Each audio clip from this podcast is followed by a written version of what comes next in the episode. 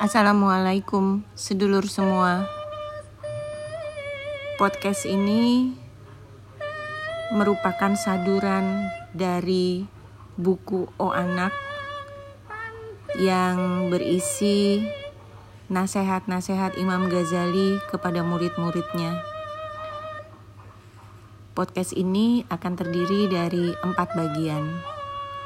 Semoga podcast ini dapat menjadi manfaat dan pelajaran untuk kita semua, atau bahkan dapat kita wariskan kepada anak-anak kita. Selamat menikmati.